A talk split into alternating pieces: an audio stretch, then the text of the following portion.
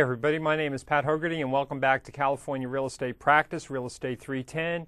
Today happens to be show number 25. What we're going to be dealing with today is finishing off the chapter that actually was titled The Sale of a Business. But what this chapter really dealt with was the concept of different types of activities that you can do in the real estate business in order to earn a living. In other words, not just selling homes, but giving you a concept or an idea of different types of other real estate activities that you can do, such as selling businesses, uh, you know, originating loans, doing escrows, different things like that. So what we're going to be doing is finishing off that particular chapter. And what I want to do, as usual, is kind of step back a little bit and just talk about where we finished off the last time, and then we're going to kind of move forward. I'm going to move over here to my old friendly document camera here for a minute. And uh, what I want to do is point out to you is that the last time we talked about, well, some of the things that we talked about the last time, just near the end of the show, is we talked about the concept of that you could be uh, come or provide services such as notary services and again, the concept behind that is, is that when people, you I see this a lot in small uh, towns, small real estate offices, and, and small communities, where that might be the way place where people will come when they need to have documents notarized for all sorts of reasons. It could be, for example, uh, you know, there could be something that's required as a probate action. You know, it can be uh, like, for example, I remember years ago when uh, I had an uncle that died and they were probating his estate in New York. And the attorney had sent some paperwork to us, to each one of the kids, that we had to sign and have notarized and send back. So we went to a regular notary in order to do that. Uh, it was a real estate office, in fact, because we had to get it done over the weekend. You could, so you can have that would be one service that you may just want to offer to maybe have people that are interested in coming into your office and doing business with you. Or you may, as I mentioned the last time, I've had a couple students that have actually gotten into the uh, business where they're not only doing notary work, but they're also going to people's houses with all of the loan documents and paperwork that's necessary to be signed, uh, signed off, and notarized. And uh, the reason why that's becoming sort of a business now is because, uh, especially with the internet, a lot of those companies that are doing like loans over the internet, home loans like Ditech, may not have a local presence of having somebody in the community to sign that document, those documents because they're on the internet. So they'll actually send them over the internet to somebody that they've already made arrangements with, which could be somebody like you, who will download those documents, or you'll receive the package via something like a Federal Express package. Then you'll t- make an appointment, go over to their house, go ahead and sign all of the documents off, or have them sign the documents, and then you'll notarize them, take the entire package, and then send it back normally via something like a Vet- uh, Federal Express or uh, UPS or DHL type of delivery back to them, and you get paid a fee for that. So it's kind of gotten that way where we've actually had that demand for that service over the internet uh, because the, uh, the loans over the internet. Also, other companies, loan companies such as maybe Wells Fargo or Bank of America, may need those services because the client is not, it's difficult for them to come to the office, or maybe their office is closed when they're available to have them signed. I can remember, for example, uh, getting a loan through Wells Fargo Bank where we actually went to have some documents signed and notarized and went to the local UPS store because the people that were in the bank weren't notaries. So, anyway, that's a service that you could provide. The next thing that we talked about was the concept of property management. And again, you can find yourself getting involved in managing property uh, sometimes on purpose, you know, because you basically want to do this. You find that this is an activity that interests you. A lot of times, the reason why people will do property management is because once they have worked at establishing a, a list of clients that have properties that they want to rent out, what happens is it starts to become a fairly stable stream of income for them. And so keep in mind that when we're talking about property management, it doesn't necessarily just mean single family homes or, or duplexes or fourplexes. You can actually talk about property management as an area specialization where you want to do things like find businesses that want to lease space. You know, so if I want to go in the donut shop business, I may very well go to a real estate agent and talk to them and say, Could you help me locate a space to rent? They will know all of the different places in town that are for rent, drive me around, show me the places, and they will help me in negotiating the lease, setting the lease up for the new uh, place that uh, I'm going to be occupying, and they'll get paid a commission for doing that.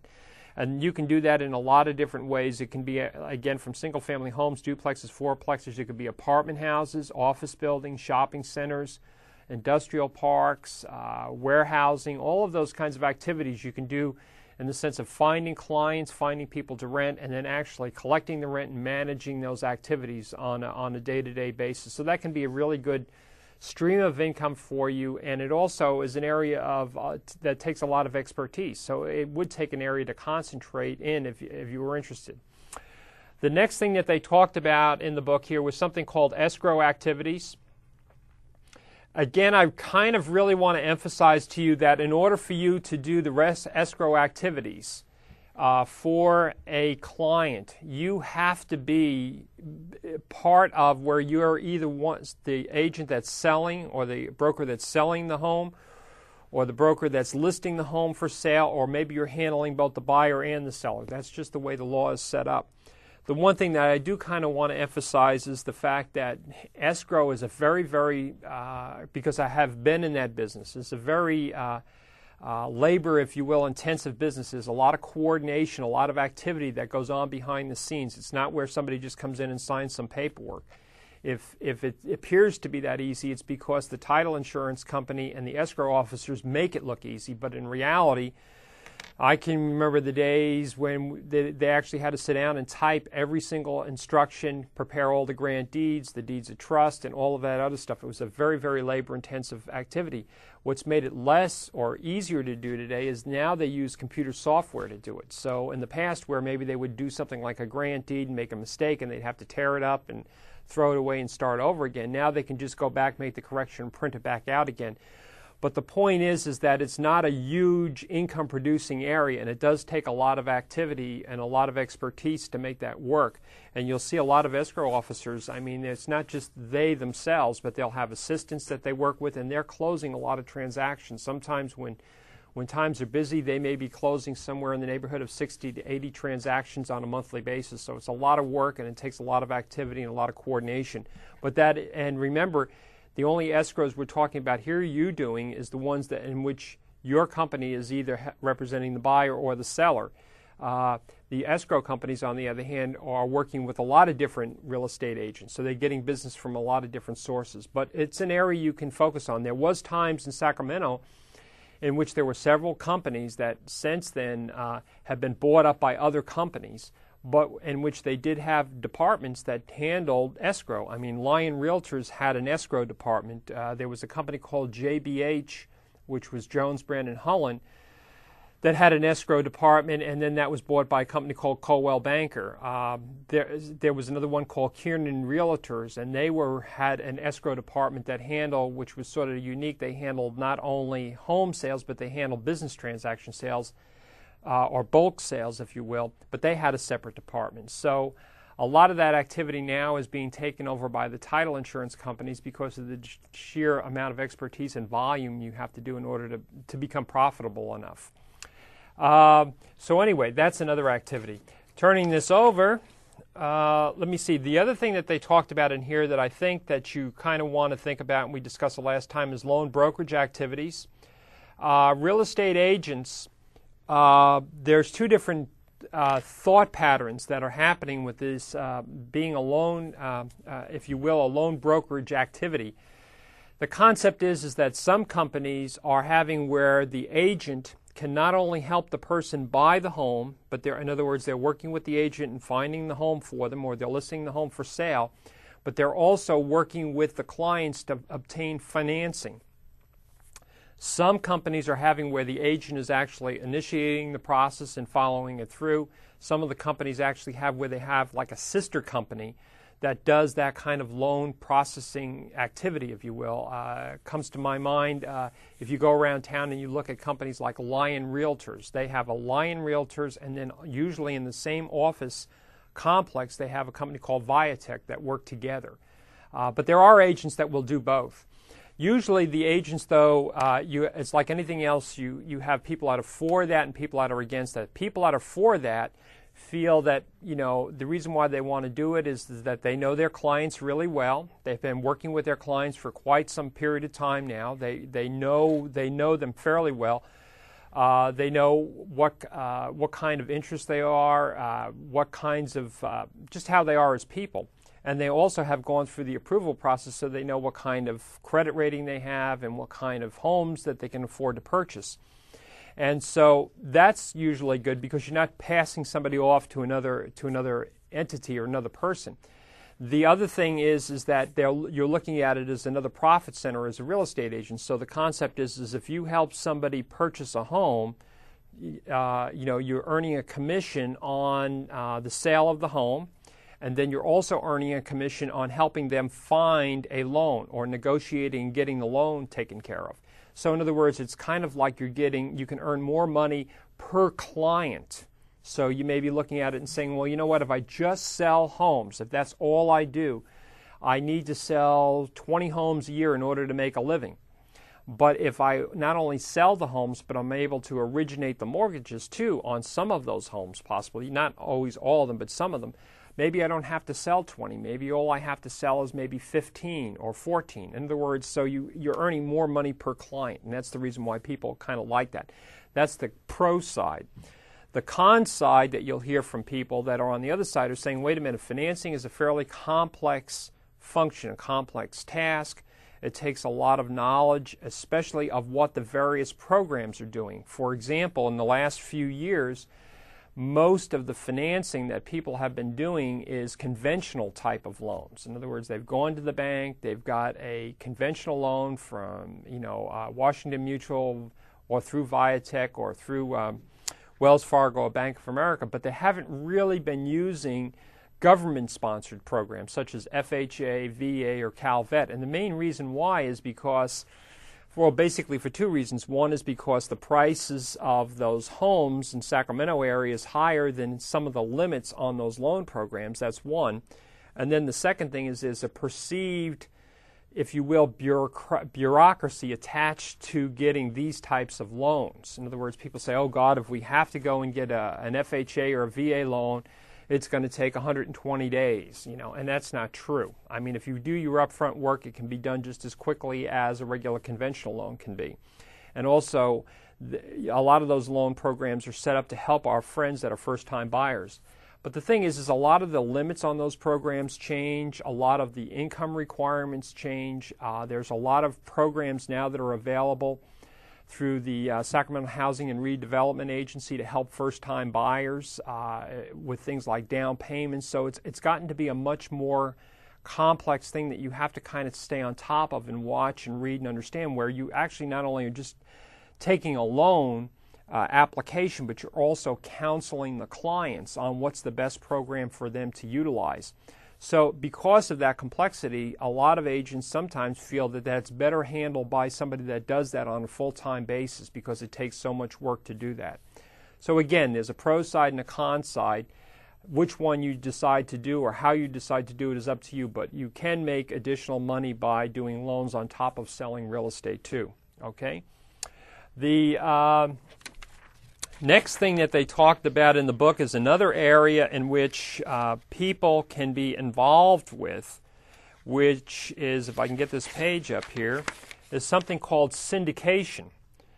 Now, syndication is, is something that you see a lot in the investment in the commercial area. And the purpose of the syndication is this is that you know if you turn around and take a look at the fact of uh, if you try to get uh, if you try to find individuals that are let's say in the Sacramento area that want to buy a very large apartment complex, you may find it difficult. In other words, there's not that many people around that want to, you know, that have that ability to put out, you know, three million, four million, five million dollars on up, or for a large office building or a shopping center. But the concept is is that, that we may find that we can find a number of people though that are interested in investing in things like apartment houses and shopping centers, but don't have all of the money to buy it or the money to put as a down payment. So, for example, uh, and they also don't want to get involved in the daily activities and the management activities. They just have made the decision that they feel that they understand real estate really well and that they basically want to invest in real estate versus in putting all their money in the stock market or the bond market or whatever. And so the concept of syndication is, and this is basically what Donald Trump and all of the large real estate developers do. They don't actually use their, all their funds to buy property. What they essentially do and where they earn their living is they're selling their expertise. In other words, if Donald Trump decides that he's going to build a huge uh, condo project in New York or something in Las Vegas or whatever, what he does is he actually puts together a group or a team of people. And so, for example, he may be somebody that is initially going to have maybe real estate brokers, say in, uh, it might be say in the Sacramento area, that are actually going to look for the land to build uh, to build the building. In the meantime, while he's got some broker looking for that, he may very well be working with some investors and putting together a business organization. And those people are going to not put in, they're going to each maybe put in maybe $50,000 each uh, as, as, as a partnership, if you will, to buy this, this project. So he puts all of this stuff together. In other words, he finds the land through a broker, he puts the investors together to purchase the land or to purchase the building and then he actually turns around and then once the building is acquired then his team or his people will actually handle the leasing. Collect the rents make the payments hire the maintenance companies or do whatever. So uh, and then when they get ready to sell the building it'll be his office or his company that will actually put the property on the market for sale and sell it. So this is another area in which uh, you can be involved in the real estate business where you're going to be involved with not necessarily just running around and finding office building and shopping centers, but actually putting together a group of people that are interested in acquiring that kind of property. Then identifying that property, and uh, then turning around and acquiring it, managing it, fixing it up, uh, renting it out, whatever happens to be. And you're going to be doing that on a regular basis. So that's called syndication. And we talked about this back in chapter 11 that there's different ways to form syndications. If you remember, we talked about things like we could have something like a general partnership, which was not recommended, or we could have a limited partnership or we could have a corporation own it. So there's a lot of different ways of putting this business entity together that's going to own that project. But again, your job is going to be putting those groups of investors together and acquiring the property, and managing, and then finally disposing of it. So it's a very interesting field, and uh, it's something that after you're in the business for a while, you may want to actually focus on if you have several investors. It doesn't have to be some huge project. I mean, it can be started out with. Uh, you know, a few investors that want to buy something like a duplex or a fourplex. And uh, the idea of buying it, putting in, so not everybody's putting a lot of money at risk, and then you're going to be the guy that's going to go out and, and maybe if it needs work, hiring the contractors to fix the roof or fix the foundation or paint the place, and then maybe either rent it out or put it back on the market again and sell it. Okay, so that's what we're doing, and then going to the next project, and the next one, and the next one. That's syndication. The next thing they talk about in here is brokerage opportunities. And uh, let me see. Brokerage opportunities. Okay. Uh, the last thing we want to mention is that they talk about something in here called mecha- mechanics of probate sale. Uh, what they're really talking about in here, just so that you're familiar with this, is that when people uh, pass away, one of the things that happens is that the real estate that they own has to normally, it's either going to go to somebody that's in the family. Now remember, probate is where, you know, you die or the person dies, and what happens is they leave a will. If they happen to have one, they leave a will. In the will, the will appoints somebody called an executor. The executor takes the will, goes to the probate court. The, pro, the job of the probate court is to make sure and to validate that the will is really correct and true and current. And uh, and then after that, then they make sure that the executor is appointed. Now, the executor's job is to really make sure that the wishes of the people that are left behind are carried out. And that can involve things like who's going to take care of the children, where the uh, insurance money is going to go to, where uh, if you're going to donate things to charity, where that's going to go to, and also the real estate. What's going to happen to the real property? Now, in some cases, you'll find that people will basically uh, in some cases, people, if they say, like you have a husband and a wife that are alive, and the husband dies and the wife is left, and then the wife dies, and then all of a sudden the people that are going to get the property are going to be the children. Now, in some cases, maybe the people, the children, live in the same community as where the parents lived, and they're more than happy to move into mom and dad's house. It's a nice house, and they'll maybe even in the will, they'll leave the house to the children or to one child. But in many cases, especially as, as families become older, and the parents, uh, when the parents die and the people have their own home and uh, their own place to live, and maybe they live out of state, what will happen is they'll say, you know what, what we need to do is sell mom and dad's house and then split up whatever the uh, amount of money or the earnings that we receive on it. And so, in order to do that, you're going to find out that you may, uh, they're going to normally hire a real estate agent or a broker in order to market the property.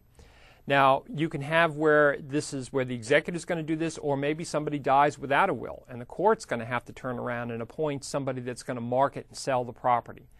And um, and uh, I'm trying to, so so anyway, the the uh, the property will have to be listed for sale, and then it'll have to be marketed, it'll have to be sold, and then whatever the, the proceeds of it will actually go to the estate. And then, uh, if the estate, if there is a will, that's fine. If not, then the court is going to have to decide where the money is going to go. And if there's no will, then they're going to have to sit there and say, well, according to law, how should this be passed? And it might be where the money is initially going to go to the wife, or it might be split between the wife and the children And if it's died without a will or if there's no wife or no children, it might go to a brother or a sister, but they're going to follow a law in order to do that. But again, it's the court, it's the probate sales that are going to be involved. And you might that might be an area that you want to not necessarily focus in full time, but it's an area where it takes a, a fairly good level of expertise because of understanding what processes have to happen during the probate so that you're not just sitting there going, Well, I don't understand what's going on. Why aren't we able to list the house right now? You have to be able to understand what's really going on during the court process.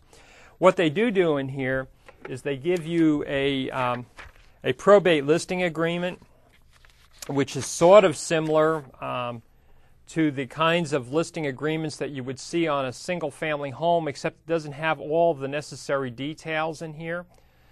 But again, it'll go through just. Uh, just to point out here, you know, where you're give, given the right to sell the property, exclusive right to sell, you're describing the property, you're getting a court confirmation, you're getting the terms of the sale, in other words, what the listing price is, if there's any personal property to be sold. Many times when people pass away, you may find out that the property that's in there, maybe maybe furniture or, or something like that, that they, when they sell the house, they want to sell everything because nobody really wants say, for example, the furniture that's left. So you may have to describe whatever the personal, personal property is and any additional terms. Down here is where you're just authorizing the broker to, um, to put the uh, property in the multiple listing system. Down here is the compensation that the broker is going to receive, okay, just like their commission. On the back page is going to be uh, the broker's duties, uh, brokers and sellers' duties. This is talking about the agency relationship, which we've talked about before. Remember, when you're appointed, you have that uh, agency relationship where you're representing somebody else. This will talk about the things like the deposit, what's going to happen to the deposits you receive. This is where would, this is dealing with things like the lockbox, letting people know that there'll be a lockbox on the property, that there'll be a sign with the property for sale, any additional terms, and it, that's pretty much it. That's about what the contract is. And, and there's more to it than this, but basically, this will give you an idea that there is that this is an area in which you can decide that you want to focus some of your activity in. And uh, I would recommend that first of all, you'd probably go down and contact the probate courts and get familiar with how that process works and how they go about disposing of property and where it's listed for sale so that you're kind of familiar with how that works. Also, you may find out that you maybe want to, uh, uh, if you're going to be doing something like that, you may be working a lot with attorneys and maybe you're wanting to contact attorneys or accountants and let them know of your service because they may be looking for things initially that you can help them with, like uh, not necessarily an appraisal, but what do you think the comparative market analysis would show, what the property should maybe sell for? What do you, as a real estate agent, think that needs to be done on the property in order to sell it? Because remember, this property may have some additional issues to deal with. It may be vacant, so we may need to do something like work at maybe doing some repair work or staging it for sale. Uh, or we may be able to, or we may also be concerned about the fact if it's vacant, we have to be concerned about is there insurance going to cover us? Maybe we're going to rent the property out for, for an interim period of time because during some of these times it may take time to get documents back from, uh, from people uh, because, like during the court, uh, probate court action, the probate court is going to have documents or require the administrator or the executor to be sending documents out to other people. So it may be a period of time before that house can actually be put on the market and sold. So you may be looking at hey, wait, what do we do with as far as renting it right now to maybe generate some income? Or uh, is our insurance going to cover us if it's vacant? Because if it's vacant, it can be vandalized. So those are things that you would want to know about and become familiar with if you're going to specialize in that area. And then letting uh, uh, attorneys and accountants who usually are dealing with these types of estates know that you're interested in this and what kind of services maybe you could provide and help them with. Uh, the next thing that they talk about here which is, uh, I'm just uh, taking a look here, is they talk about something called the State of California Opportunities, Sales Opportunities. Uh, this is something that a lot of people maybe don't realize, but um, there's uh, you know, the state of California, counties and cities happen to be one of the people uh, or one of the entities that are involved in renting and leasing lots and lots of property and lots of space. A lot of the buildings that are in Sacramento, I mean, our state government is expanding on a regular basis. And they need office space. And so if you look at the space, who negotiates those leases, it's all of the commercial brokerage companies in town. So there's a lot of that activity that goes on. The one thing that I found that was interesting in here, and I think I have I have it. I'll show you here in a minute. Is Caltrans has a program that you may want to look at and um, and uh, look into is sort of an interest, or maybe it's something you want to be involved in. It's called the it's called uh, Caltrans under the Airspace Development Program. Licenses are permitted to negotiate uh, airspace leases through Cal, uh, California Division of Highways and receive a commission for such spaces. Let me tell you basically what that happens to be. This thing has to deal with the fact of, like, for example, in Sacramento, we have freeways that are running through Sacramento. And if you take a look at those freeways and you drive around to certain areas, say, for example, uh, in the downtown area around 30th Street, you'll see that there are areas where you have the freeway and underneath you may have like storage space or that or you may have where RT regional transit is storing their buses or you may have parking garages. So the concept is this that the Caltrans would have space. In other words the freeway is up here. There's all this space that's down below. And the fact is is that what they want to do is they would like to take and lease that space out and when they lease it out they can then receive some income from it. I mean, if I just drive around Sacramento and look underneath the freeways, I'll see parking spaces, I'll see uh, storage places to store, um, like mini storage uh, locations, and that all has to be leased and negotiated or uh, with Caltrans. And what's interesting is, is right before the class, I actually went to this website here. If you are ever interested in this, this is the website currently that you go to for Caltrans. The thing that you would be interested if you were, wanted to do something like this is you would look up this manual right here, which is the right of way manual. You click on that manual, and it's actually chapter 15 or 16 when you open it up, and it'll talk all about how this airspace works and how you would go about setting it up and leasing the property out and earning a commission for doing that.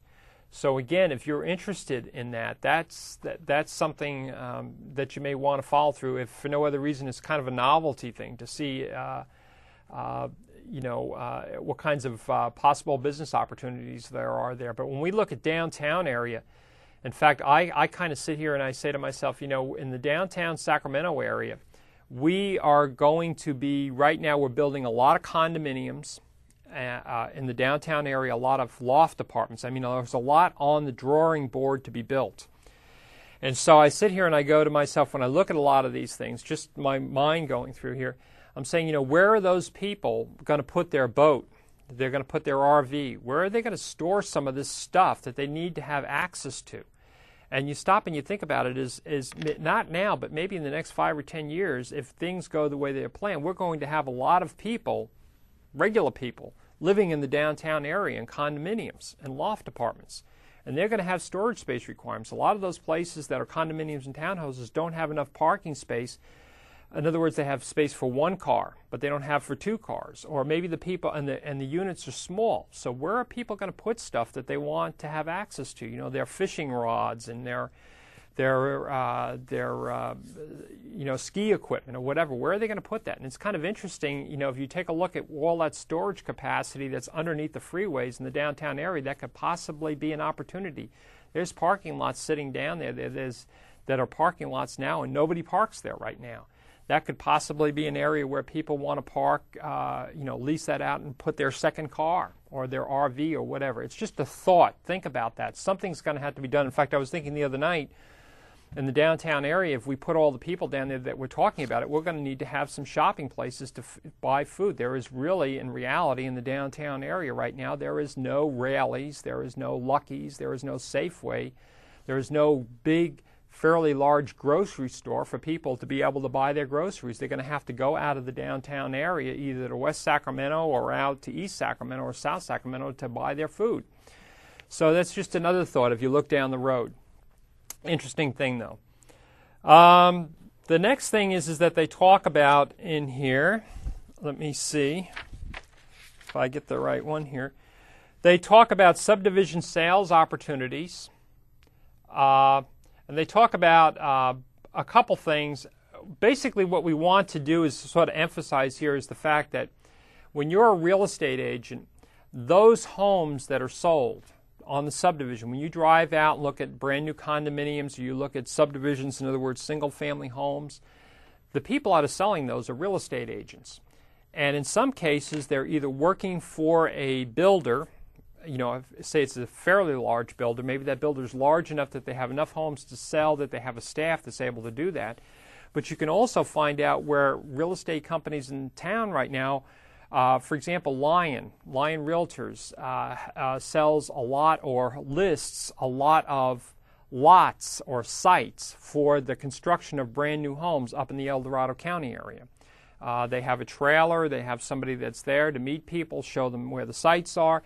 Uh, they also are involved in selling uh, homes usually after they've been built. So this is something that you know is an area where, say, as a brokerage company, you could focus your attention on on the sale of uh, subdivision homes, condominiums, townhouses, loft apartments, or whatever. The other thing they talk about here is something called intrastate sales. Um, okay, intrastate sales. All they're really talking about in this particular one is they're talking about bringing back and reminding us that in, when we do something with property that we have to follow the Subdivision Map Act and the Subdivided Lands Act. If you remember, the Subdivision Map Act is uh, that act that covers what the counties or the city planning departments have to follow in order to approve a subdivision, and the Subdivided Lands Act is what the uh, California Department of Real Estate follows for the public report. So that's what this is about. Okay, and um, anyway, so they give you some ideas here. They say you could be talking about things such as home, home sales, home and condominium sales, improved lot sales. I see a lot of that up in El Dorado and Placer County, where uh, uh, developers come in and just you know created the lots, put all the off-site improvements in. In other words, the streets, the curbs, the gutters, the electrical power, and now they're going to sell the individual lots to builders or individual homeowners that are going to build houses. You can talk about things like sale and lease of industrial property, sale and lease of commercial properties, or timeshare sales. Timeshare sales, again, is where you're taking a, um, a uh, if you will, you see a lot of this more in the area of like uh, Hawaii or uh, Lake Tahoe. What it is is that you have something like looks like a condominium unit, and uh, what happens is, is, instead of you buying that whole condominium unit and owning it for the whole year, what you do is you buy shares. So you may buy weeks, like you may buy uh, the week around Christmas or the week around Easter, and you're you're buying the right for you to go there. Uh, during that week with your family and enjoy skiing or surfing or whatever they happen to have available. So timeshares is that kind of a concept, and that's got, kind of gotten to be a fairly large thing. Some people, uh, you can trade your shares. In other words, you can have shares where you can go to Tahoe for one week, but you may decide this year you don't want to go to Lake Tahoe. You want to go to, uh, you know, to uh, Nevada, uh, not Nevada, but New York, or in fact, a lot of these are even international. You may decide you want to trade your week with somebody in England. So a lot of that activity is going on. Okay. Another thing they talk about in here is being somebody called a real estate investment counselor. Uh, according to what the book had said here, which I believe is true, what you're really talking about is you're talking about somebody that has gained uh, probably a fairly substantial, extensive amount of experience um, in helping the clients making business decisions on, on the purchase and sale of uh, real estate investments. Uh, now, this can take a lot of different turns, uh, and I can kind of lump a whole bunch of stuff together here. You could be just a general investment counselor that's working with people and, and doing things like uh, maybe a certified financial planner and working with people uh, to make arrangements for uh, their estate planning, their retirement planning, their pension planning. So that could be one avenue, and part of the activity you're going to be involved with is maybe they might be interested in buying shares in uh, a limited partnership with uh, for the construction of a brand new apartment house or the purchase of an existing apartment house. So that might be one avenue. Uh, the other thing that you could be doing too is, is, just as a real estate counselor, if you will, is you can be somebody that just decides to become very knowledgeable in a certain area.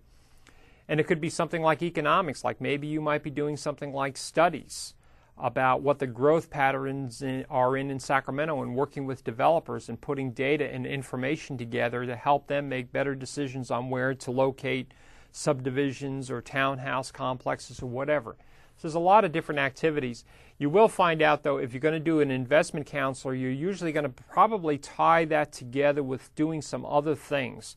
You may be wanting to be a real estate person and a certified financial planner and be working with people as far as their retirement plans go, wills, estates, things like that. Okay? So that's another area you can focus on. Um, down below here, they talk about trying to uh, give you some ideas about uh, real estate brokerage, general versus specialization. Generalized basically means that you do a little bit of everything.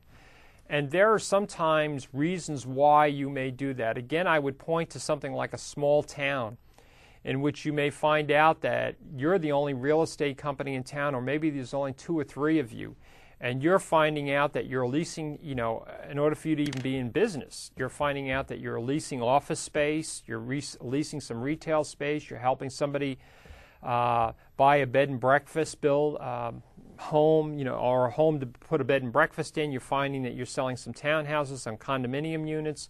Maybe you're an insurance agent. In other words, you're doing a lot of activity in order to make a living there. But as you get into the larger geographical areas, like we are in Sacramento, you're finding out that, hey, maybe you can specialize, specialize in certain areas. So this is just to give you an idea of some of the areas. Now, even within the business plan, these are some of the things that I ask you to do is you may find out, for example, you want to specialize in a certain geographical area. This is directly out of the business plan.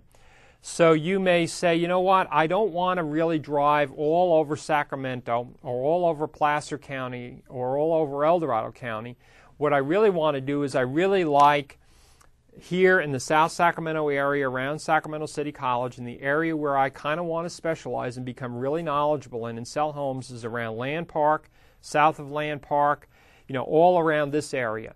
That's where I'm going to specialize. I'm going to become very knowledgeable. I'll know all the schools that are in the area. I'll know what the services are. I'll understand when, maybe I'll even know when the homes were built. I'm going to work real hard at getting getting to know all the people that live in this community. I'm going to send newsletters out to them. I'll keep them informed about what's happening in the community, uh, what homes in the area are selling for, what they're renting for, whatever. So you're going to specialize based on geographical area. Doesn't mean that you're locked in. I mean, there's nothing wrong with somebody walking into your office and saying, "Could you please help me f- buy a home in um, in El Dorado County?" But then you know, you may very well say, you know, I don't really know that very well, and you may have somebody you refer, another agent that you refer that business up to them. Okay, but the idea is that you're specializing in some geographical area because there's enough homes or properties in that area for you to make a living if you sell enough of them. So geographical. The second one is that you can specialize in something called a price range. And what you'll kind of find out is, is that if, especially if you look at some of the, uh, like the newspapers on uh, Sunday in Sacramento Bee, Saturday and Sunday, and you look at some of the local papers, or even some of the high level magazines like this, generally right now there's a lot of these magazines that'll just cover like the Folsom area, Sacramento magazine, things like that. They'll have agents in there that are selling million dollar or multi million dollar homes and they take a certain expertise in order to sell that the way that the way you know who finances those homes where are they located what kinds of attributes that they have and so you'll find agents that will really focus their attention on just selling that level of home and they don't sell a lot of them we're not talking about selling 50 or 60 of them but they sell when they sell they make quite a bit of commission on the sale but it takes a lot of expertise and a lot of knowledge on how to set those houses up to sell. And people will decide that's what I want to focus on. Conversely, you could decide that you want to work with people out of getting ready to buy their first home. And they're going to be, uh, you may be going to work with somebody like the Home Loan Counseling Center. You're going to become very familiar with all the first loan, first time buyer programs. Uh, you may be going to be targeting people. Uh, maybe you're going to be looking to have open houses in smaller units, uh, you know, like uh, townhouses, condominium units.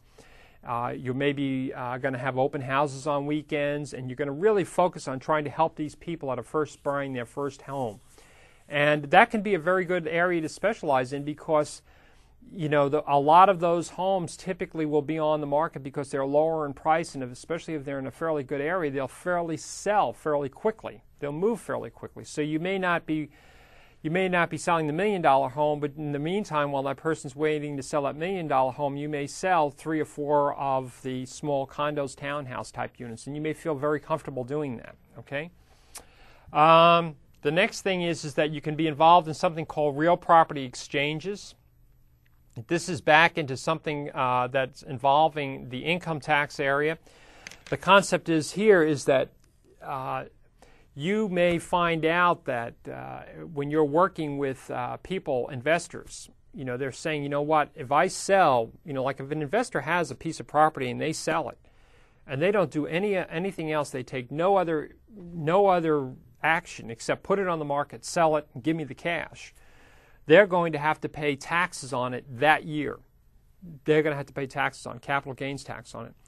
Now, real estate exchanges is where, under the Internal Revenue Service, IRS Code 1031 allows you, if you will, and it's a fairly complex area, that's why it's an area you may want to specialize in. But what it allows you to do is to take the property that you're selling and take the money from that property and essentially put it like into an escrow account and then specifically identify that money to be used to buy another property. Now, again, this is a fairly complex area. It's an area that does take quite a bit of expertise in, and there are people, for example, that will be exchange facilitators. In other words, they're very knowledgeable in doing this, and people will look to them to help this process work correctly. So that's another area you may want to specialize in. Um, couple other things down down the next page that you that you can do along with your regular activity. As long as you're licensed is you can become an appraiser. And you could be doing both of them. Uh, you may find out again um, this is an area that you may find out where you may be selling some homes and you may also be doing some appraisal. Uh, typically appraisers in, in California at least and they have really really gotten strict on the licensing requirements because in the past people were kind of being uh, not doing a you know there was a lot of money lost in the real estate business because appraisers historically in the past many many years ago weren't really doing a very good job of it so now there's a lot of strict requirements a lot of licensing that has to be done there's uh, a lot of coursework that they people have to take and you just can't be a real estate appraiser by taking one course and hanging a shingle outside or a sign outside. You actually have to have hours in which you actually do appraisals underneath the control or the guidance of a real estate licensed real estate appraiser, and you have to work with them and you have to build hours. For example, uh, to move from a trainee to just a regular re- residential appraiser, you have to put in probably well over 2,000 hours worth of on the job work plus take courses. And for more information on that, you can find that out through the Office of Real Estate Appraisers, which is one of the uh, California state offices. Uh, uh, again, you can be a property manager, a loan broker is another one, a counselor, we talked about that, subdivider, syndicator, escrow title. So this is just more or less a rehab of uh, what you can do.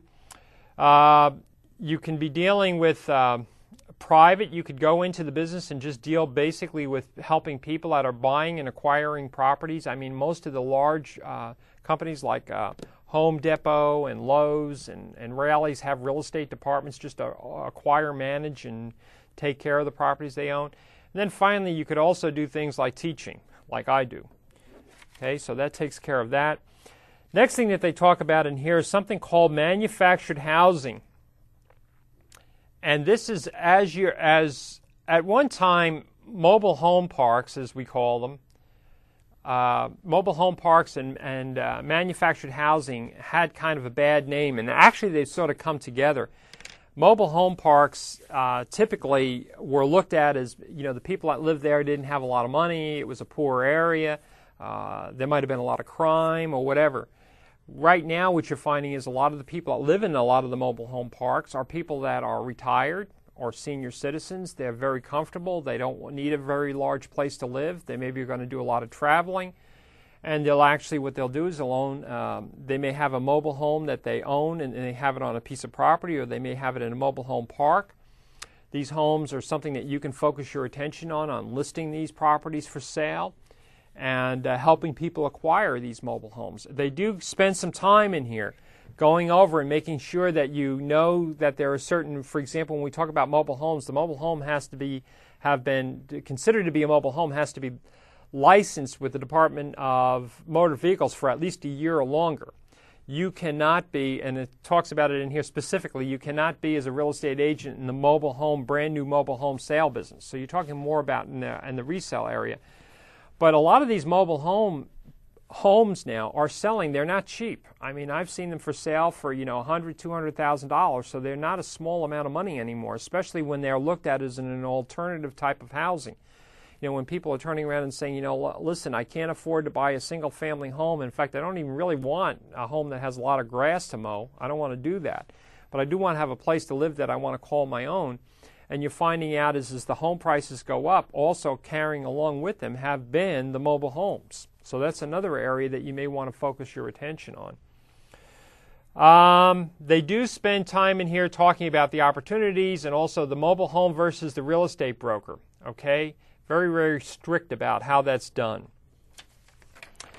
Um, the other thing I want to mention too is make sure that we that we emphasize the fact that mobile homes typically, not typically, but have always been built in some form of a factory environment or factory condition. In other words, they're built in uh, a large manufacturing facility where all of the wood is put together there, all the be- steel beams are put together there. The whole unit is built under roof.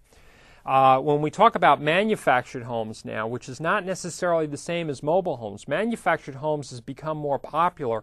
And as the cost of labor continues to go up, you see builders starting to more and more figure out how to build, at least if not the whole house, components of the house in a controlled environment. Uh, for example, instead of building the walls on site, they very well may go to a lumber yard, a fairly large lumber yard, and say, here's the ho- plans for the house. Please build all these walls ahead of time in your, in your, in your lumber yard under an ideal condition turn around, get them all, put them on the back of a flatbed truck, strap them down, and then ship them out to my house. You see that also with the trusses. The roof trusses are done that way. When they built my house, a lot of the walls came like that that were pre built. The trusses were pre built. If you went out on the job site and you had looked at that site, you'd see that there was very little waste. In other words, because of that, because they're able to do things under very ideal conditions, you're not having people out there that are sawing off this much off the end of a 2x4 and throwing the rest of it away. I mean, everything is really being well used.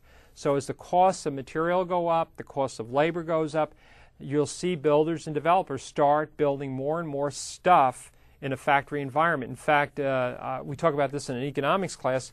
One of the first uh, builders, believe it or not, that built uh, homes that you could build, put together on site or be shipped to you on site was not done like the last couple of years. It was done in the 1800s, and it was Sears and Roebuck.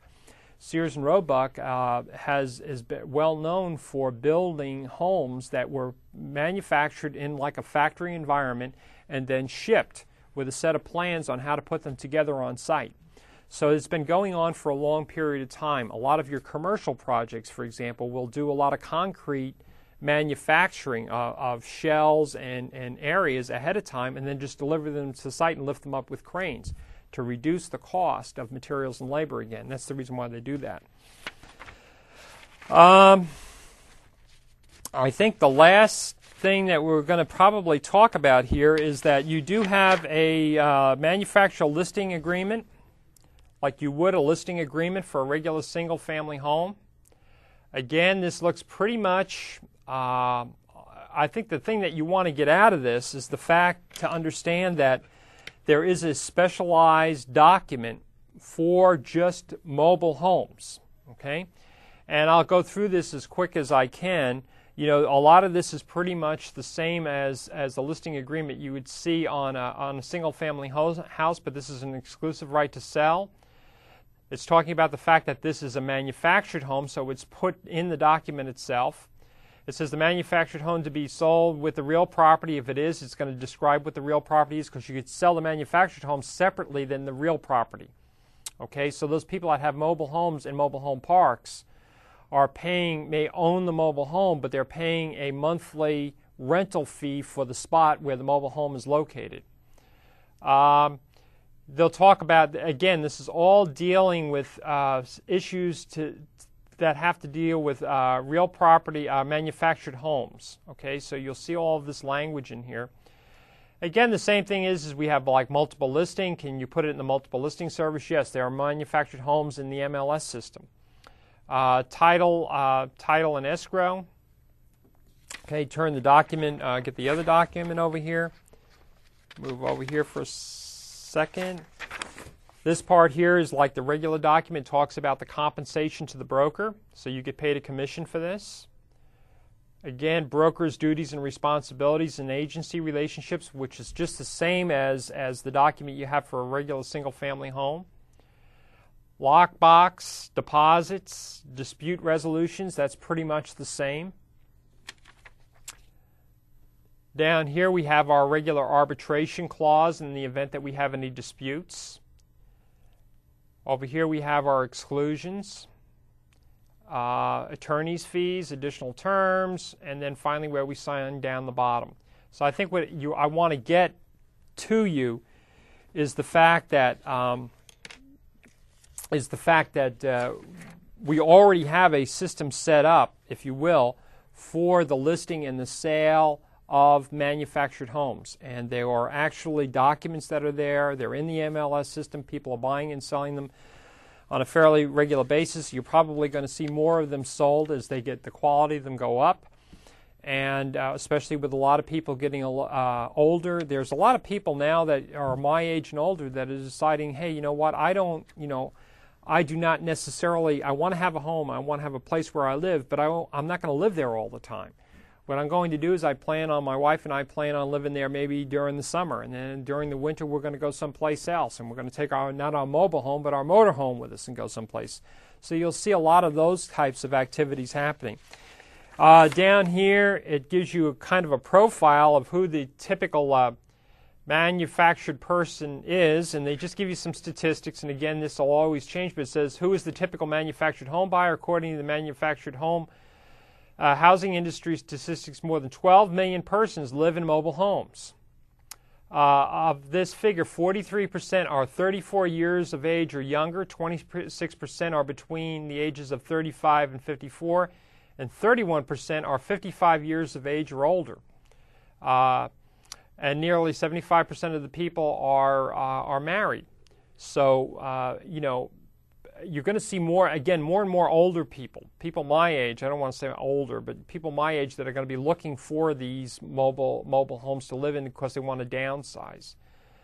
Uh, financing, uh, there's a lot of different financing programs that are available. But they say 25% of all manufactured home buyers pay cash for their units, probably because they're coming out of another uh, larger home. The remaining 75% make a large down payments. Only a small percentage are financed as real estate, and most units go on the books of commercial banks that are active installment sale lenders.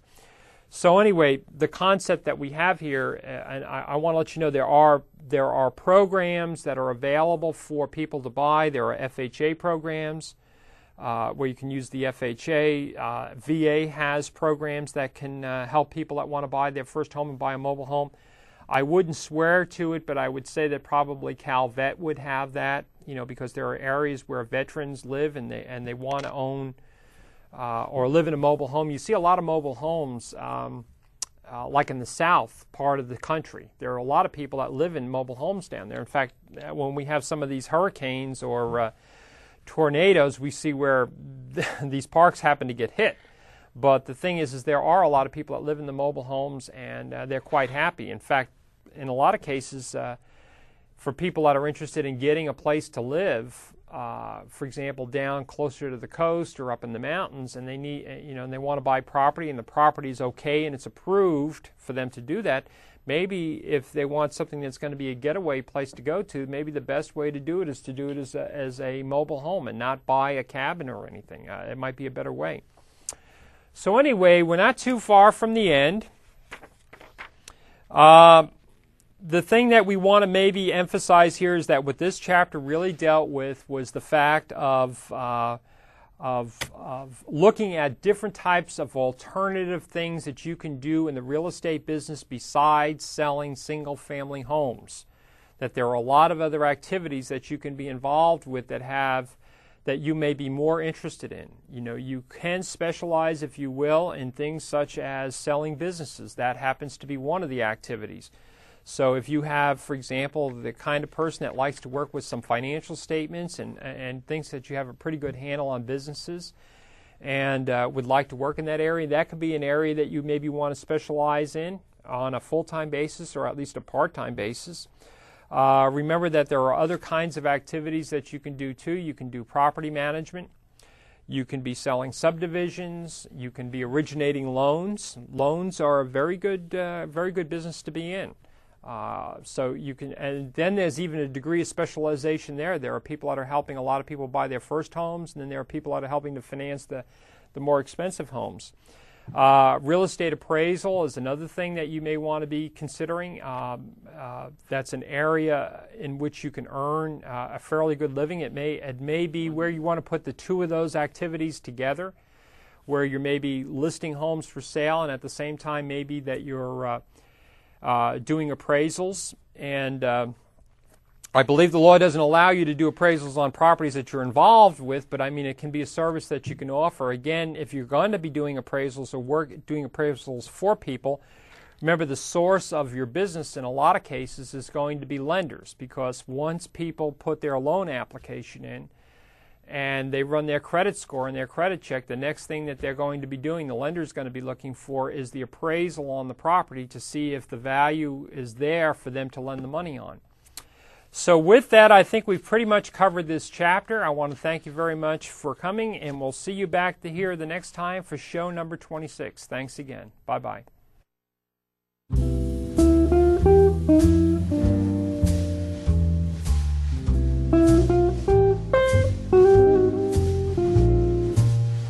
You